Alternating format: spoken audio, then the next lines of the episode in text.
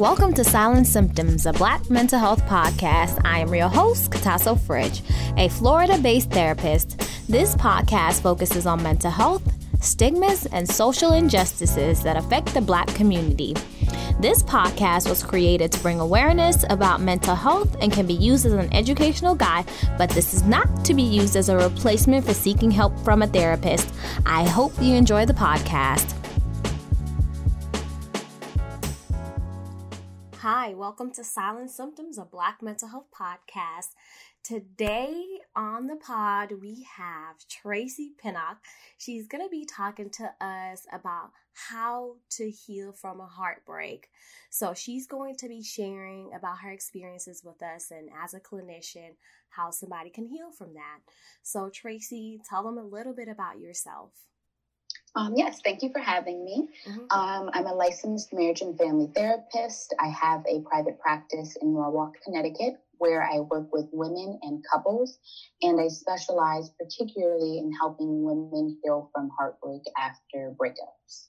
Wow, that is awesome. So, how can people uh, learn about you? Can they go to your website? Um, yes. So the best place is to actually go to Instagram at therapist.tracie, and that's therapist.tracie. I do have a website, which is tphtherapy.com, but it will soon be under construction. So following me on Instagram is where you get all the details of what's going on. I have a, a number of things that I'm working on for this coming year. Okay, awesome. So I'm going to ask you that again at the end so mm-hmm. they can remember. excuse my voice is kind of choppy it's going in and out. So what has inspired you to start working with women um, to help them heal from a heartbreak? Um, yeah it's uh, definitely personal experience uh, initially and then also professional experience as i've just gotten to work with more people and seeing that this is a need. For me personally i went through a breakup with my oldest son's father while I was pregnant with my son. And that sent me into a depression that I realized really had the potential to kind of throw me off track for life. Mm-hmm. Um, so I came to the, the realization that I needed to do some deliberate healing work in order to, um, to feel better for myself and also be able to be the best mom that I could be for my son. Yeah. So now that you know that that was a difficult experience for you, but as a clinician, did you recognize some of the signs um, that led to uh, for you to, you know, have a breakup with him? Um, the the reason I ask this is because people forget that clinicians are people at the end of the day uh, they think that we have it all figured out and you know we all we have the tools but sometimes we're unable to use the tools effectively Absolutely. And so to that point, that's a great question. While I was in it, no, I wasn't like scanning and doing all this assessment of like my relationship or anything. I thought that what I was experiencing was, you know, normal relationship stuff, the arguing and all of that. But what I've come to realize in hindsight is that it it's common, meaning a lot of couples do a lot of arguing, um, but it's not necessarily uh, healthy or normal. And what I mean is that in my relationship, we were, it was toxic in that we were both very defensive and always on the, the ready to verbally attack one another. Mm. And that just created a whole lot of tension. Eventually, it creates unhappiness. Um, so at the time, I was just like, oh, this is just what it's supposed to be like. Now, being out of it, that's absolutely not the case. Um, and so, no, I didn't see it uh, clearly as I was going through it. Although I was going through my training as a therapist and had, you know, completed my um, uh, my testing. Yeah, I think it completed my licensure, all of that good stuff. But no, go being in the midst of it is definitely different from being outside of it. Yeah, and this is why it's so important, you know, as clinicians sometimes people always come to us as family members. Like when we have personal gain in the situation, it's really difficult to provide that insight because we have you know, an investment in that particular person. Like, girl, you have to break up with him, you have to leave him. And it's so hard to do that because we're invested. I could tell a client and give them all the tools, but with a friend or a family member, you know, he's not any mm. good. You have to walk away from the situation. And, you know, we have to I have to remind people, like, honestly, like, I'm not giving you you know, information from a clinician standpoint. I'm giving you information as a friend, as a family member. And I just want people to remember we are human beings at the end of the day and we still go through things and we have to go through heartbreaks and healing, even when we have the tools to, you know, try to negate the issue or see the traits ahead of time. But when we're in the midst of the situation, we do not see it. So, what gave you the strength to kind of walk away from the situation? And were you did you have any type of preparation prior to? Um, so yeah, and and yes to everything you just said. By the way, I'm sitting here nodding my head because yes, yes, absolutely. Um, but yeah, I. So in terms of how the breakup happened, I don't know that I had preparation well, actually, you know, you're asking, you're asking a good question today. I'm thinking about this. I'm like, well, let me think about it. Um, okay, so this may sound weird, but there was like almost like a pre-breakup breakup, if that makes any sense. Yeah.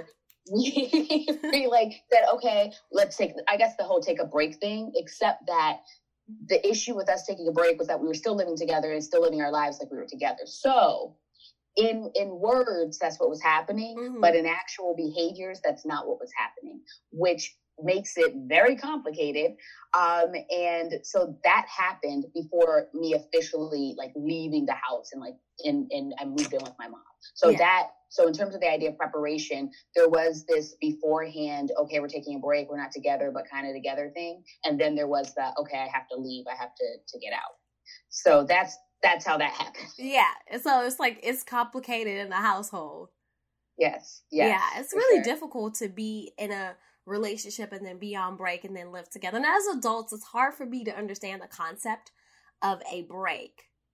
I think a lot of adults, um, I think a lot of times when people take a break, it's for their own good or not so good intentions or it's a break where, where this is actually a breakup. Maybe we need time for like six months a year. No communication. We can't see one another and that's that. We'll see we can reconvene. Something like that i could kind of see but when people actually say let's take a break and then they're still seeing one another and then hanging out every week. That's not a break, boo, because then they're gonna get their feelings hurt when somebody does what they want to do. Because the person that usually, if it's not toxic, initiates the break is the person that wants to do what they want to do. Right, right. I, I, agree. It, it's definitely not the. It's it's just not the ideal way to do it. And um, in working with clients, I've realized that that's something that comes up. And part of it is a very practical reason financially and when it comes to having kids and all of these things uh, you know put people in positions to not be able to immediately actually move to separate residences or things like that. So it can get really murky and complicated which only helps only hinders the healing process from the breakup Absolutely. And thank you for saying that because how can someone start on the journey of healing? Because that's the most important part of this. Because, you know, we can experience heartbreak, but a lot of people don't know how to move past it and how to do it properly. And so that they're not holding all of this baggage and are upset or they're not in a place of healing. Right. No, you're absolutely right. So I see it as the whole, I, the way I think of, of the healing process is going from bitter to better. And mm. so what you mm. just pointed out was when people don't do the healing, they can just end up bitter. Um, and it can just lead into really negatively impacting other aspects of their lives for, for a long time. I think that one of the things that we have to accept, so I guess to start the healing process, is you have to accept your feelings. Like, mm. really acknowledge I'm hurt, I'm angry, I'm confused, I'm embarrassed, whatever those feelings happen to be. And I think there's a whole lot of us not accepting that. And I would say, even particularly for Black women, because then we start to bring in the whole strong Black woman idea that like oh girl get past it you know move on forget him you'll be fine. And sometimes it happens sure there are certain breakups that you know you just kind of go through you know the flow yeah it sucked but okay. But there are some that may really throw you off and for me that yeah. was what i experienced. And i realized that it became about more than just my breakup because now i'm depressed and you know, at the time I was pregnant and I need to make, sure I was eating properly, but I didn't have an appetite. Like I had been let go from my job. So I'm like, okay, I'm going to need money. Like all of these different things. Oh my. really impacted like my yeah. motivation and my mental state just to do other things in my life. So it became clear to me that it needs to be addressed. So the first step is acknowledging I am hurt, I'm angry, this sucks. Because if you can acknowledge that, then you can then start to take the steps for getting the help that you need. Mm. The whole idea is if you can't acknowledge a problem, why are you going to do anything about it, right? Right. So that's the first step. And then I I think of the healing from breakup process in three phases: survival, maintenance, and thriving. And so when it first happens during the survival phase, so after you have accepted and acknowledged your feelings, you should create like a survival plan for yourself. And what that looks like is you thinking about what you need in the first few weeks to a couple of months of this breakup in order to just keep things together. Mm. So this is like, you know, parenting and childcare needs, you know, days off from work, um, you know, somebody to help clean the house. Like, I mean, any of those things that you know you're going to need in play, your emotional support, having a friend to vent to, but being really thoughtful like what do i need to get through these next few weeks or couple of months? Yeah and that's that's a good point. I like that because yeah survival mode is like when you're drowning but you're trying to swim and doggy paddle through the situation. And you know having that support system like having you know you you can't eat you can't sleep you're constantly thinking about this person. I actually have um one of my family members you know they call me like I cannot stop thinking about this person. This is the scenario. What am I to do? It's like it's really hard to stop thinking about a person, yes. especially when you're in a situation where you don't know what you want to do. Do I keep loving this person? Do I let them go? And it's like, there's not much you can really do to stop thinking about a person and you know you have to think about what your needs are as a person and how you're going to move forward in this trying moment. And a lot of people don't know how to move forward and that survival is really important you need help cleaning up, you need somebody to cook for you, or you need something. And especially when kids are involved, it adds another layer because mm-hmm. you have to be accountable for another human being. So not only are you accounting for your own feelings, you have to account for their well being. You have to make sure they eat. You have to, you know, when you don't have an appetite, it doesn't mean their appetite stops. That's you know, right. or just because you can't sleep and you're tired in the morning doesn't mean that you don't have to get up for them. So, and you know, like in your experience, yeah, having a, you know, being pregnant and then having to bring a child into this world is a very difficult scenario. And I see a lot of single women come into therapy saying, you know, this is really hard for me, work life balance. I'm trying to figure myself out. How do I move forward? And they're in that survival stage. And then I'm hoping they get to that maintenance stage right after. Yes. And so, that survival stage is creating that survival plan for yourself. That also includes a communication plan if you are going to be co parenting. So, yes, if you do have children, you're going to have to communicate with the other parent. And during the initial parts of a breakup, that is a tricky time. Uh-huh. So, I think of it, I think of it as a, a strictly business sort of communication. Mm. Um, where it's just like talking about what you need for the kids. Okay, I'm going to drop them off here and pick them up here. There's this, there's that, because it is easy to delve into the emotional aspects of it. Why did you do this? When did this happen? Mm-hmm. It is right territory. It's like landmines. Yeah. Not a good place to go in the very beginning stages because you can easily get off track with the parenting piece and doing what you need for your kids and just go off into all sorts of explosive arguments and things like that, and especially if it happens around the kids. So the initial survival phase is just what do I need to do to get me and my kids, or if it's just me, through these next few weeks. Mm. Um, then, you know, that's going to include things for most people like self care. Again, make sure you're not socially isolating and at least have a, a, someone to talk to about things. That may be a friend. Maybe you end up seeking therapy at that time because maybe you don't feel like you have the support that you need. Um, but then going into maintenance phase is where you are just do where you are uh, keeping the status quo. So, for instance, I talk about kind of distracting yourself um, with the day to day task of things like parenting, going to work, mm. errands, chores around the house. And when I say distract yourself, I don't mean distract yourself from your feelings on a long term basis so that you stuff everything down and don't address it. I just mean the fact that life does go on.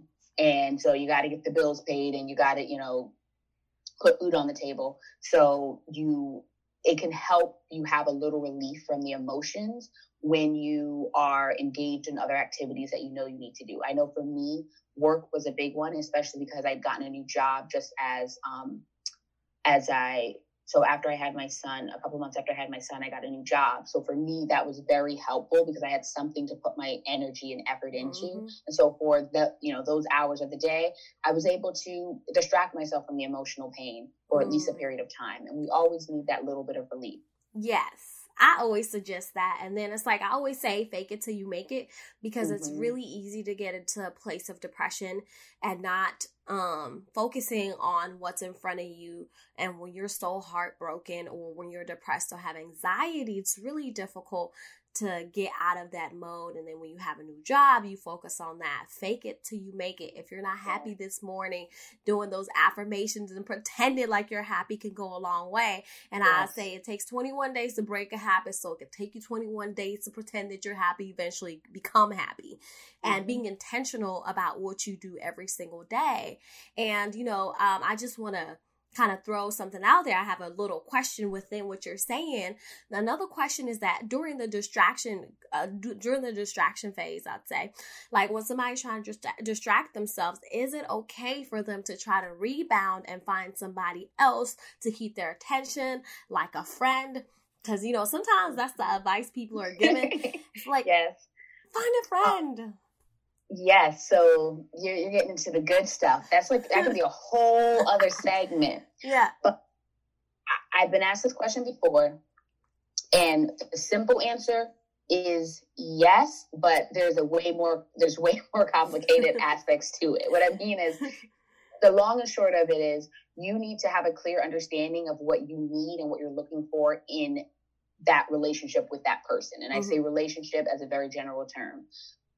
I go into this whole thing of their relationship categories, and it's it's very helpful to, in essence, label the relationships. I know so many people are against that, but labeling is what helps us know the boundaries and the yeah. expectations in a relationship. So yeah. this whole "oh, we're not going to label it" thing, that's exactly how you get into trouble. like it's not a good idea. You can't label do that. It.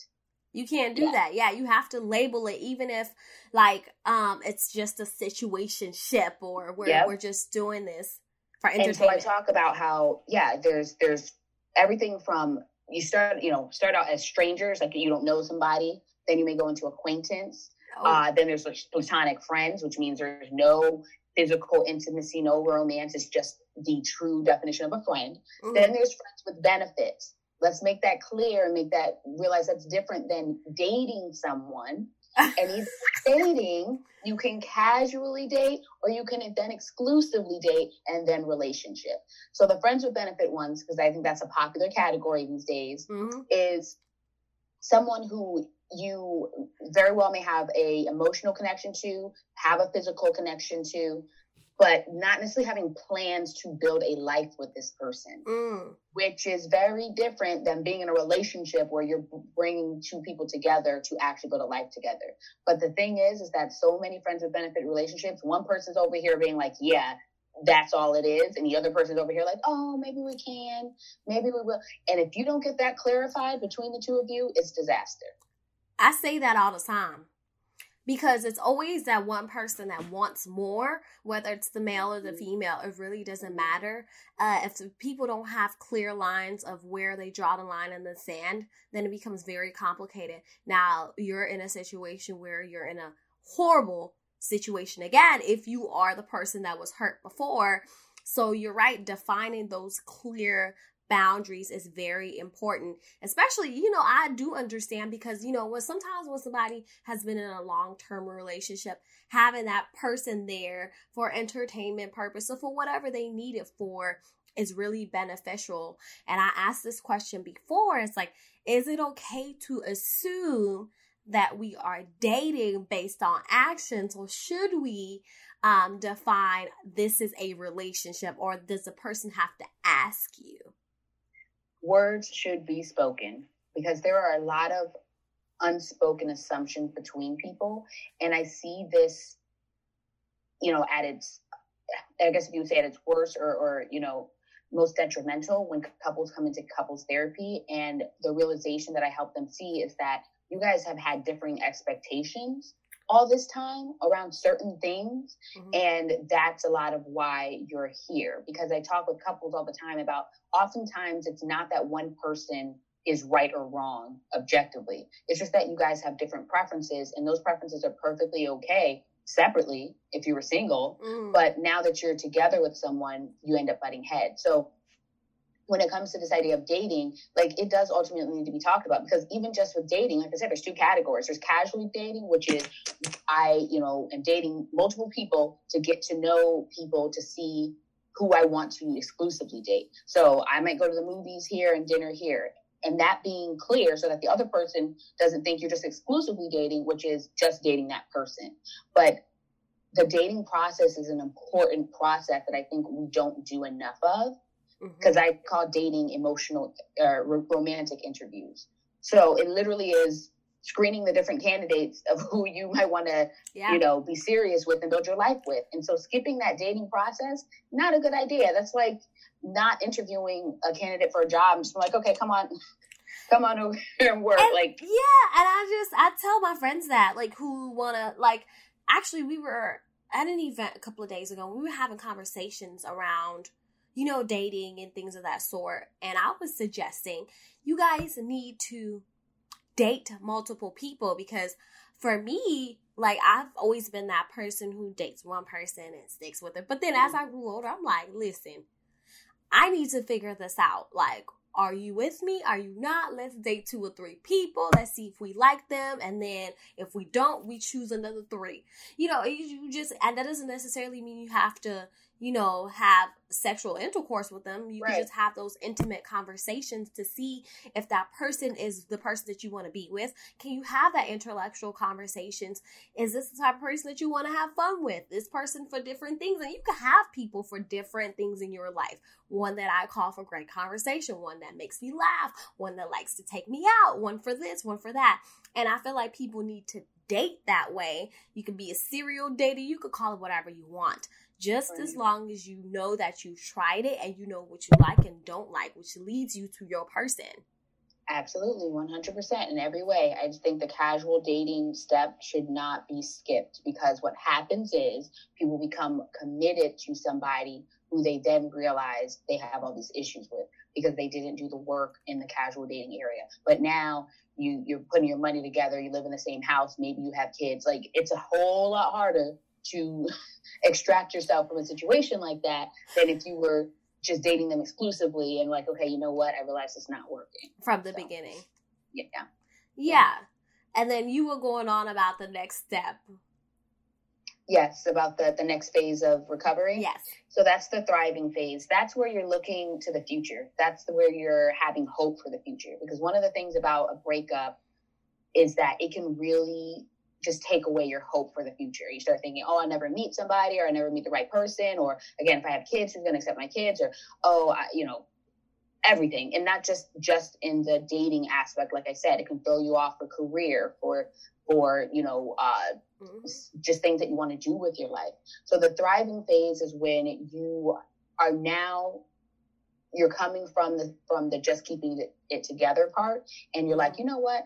I have hopes and dreams around a number of things. So one of the things that i like to do during the thriving phase is to really start doing like journaling and writing about things that you're looking forward to one mm-hmm. activity I do is I call it the ideal partner list, where I just have people write down all the characteristics that they would want in the perfect person for them. So I, I phrase it as if you could wave a magic wand and have the perfect person for you standing in front of you, what would be all of their traits and characteristics physically, personality, life circumstances. And this really gets people to start thinking in ways that they haven't before around what they do and don't want in a, a partner and what they do mm-hmm. and don't want in a relationship. This is so important because when we go back to the whole dating piece, this is the list you should have in the back of your head as you're meeting people and giving them your time and energy. Because if they're not checking off, you know, these things on the list, you it you it helps you know that you need to be gearing your attention and energy elsewhere and it helps you know that sooner than when you are too entrenched emotionally, but then on a logical level realize that they're not the ideal person for you. Yeah. And I think that go I mean, this is like a therapeutic perspective as well. But people, some people are told that lists aren't really important. What is your perspective on that? Because it could be a slippery slope. Some people feel like, and when you have a list, people feel like, well, they have to check every single right. thing and have 35 things, which in fact is not realistic. But can they prioritize the things that they cannot go without in a relationship and say, hey, having these other things would be nice? 100%. So this list, there's a there's multiple stages or multiple questions that I have people ask around this list. It's used as a reflective exercise. So the next thing I have them do is they could have they could have 50 things on this list. And mind you, I'm talking about everything. So because people think, oh, 50 items. I'm talking about basic things like honest, respectful, because these are things that people are like, oh, that's a given, and we assume. I'm like, no, no, no. You have to write that down because plenty of people are out here in relationships with people who do not respect them, who aren't kind to them, who aren't honest with them. So what I'm getting at is a lot of these things on this list are in quote simple things. I'm not saying it's just extravagant things, but I then have them go down that list and they need to mark off what the deal breakers. And I define the deal breakers as those things where if this person checked off almost everything else on this list, but this was not there, would you be able to consider having a life with them? And if the answer to that is yes, I still could, then that's not a deal breaker item. Right. If the answer is no, then that's a deal. Then it is a deal breaker. An example that I might use is um, I don't know. Some people, you know, when there's smoker versus non-smoker, they may feel okay. I need someone who doesn't smoke cigarettes I can't deal with the smell or my asthma acts up, stuff like that. And so maybe this person's checking off a bunch of other things, but that's one thing where they're like, yeah, if they smoke for my health reasons or whatever, I really can't do it. That would be a deal breaker for you.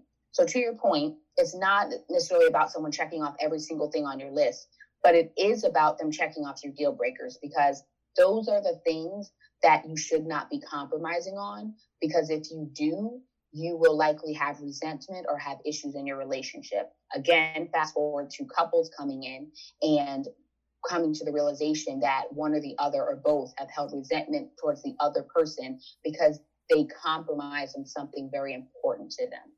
Wow. Wow. I mean that that that that's so true. That is very true. Like a lot of people come in.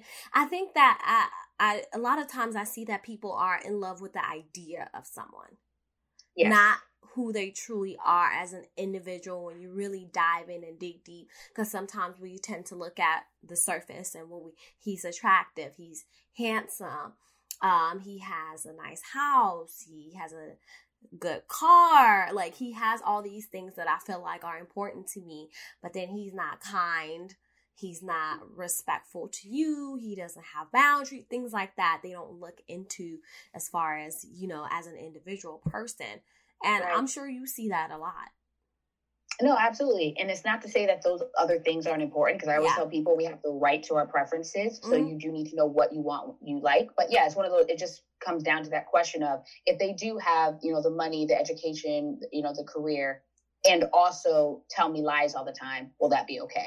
And it's like, and literally, that's how you ask yourself the questions. Yeah. It, and and so the the the answer usually for most people is no. What I want is a person who does tell me the truth and also happens to have a good career. So then you know that's that's the type of person that you are seeking and you do the work to be in those places and meet those people and do the, the due diligence of getting to know people be you know more intimately and more deeply, hence the whole casual dating, moving into exclusive dating piece.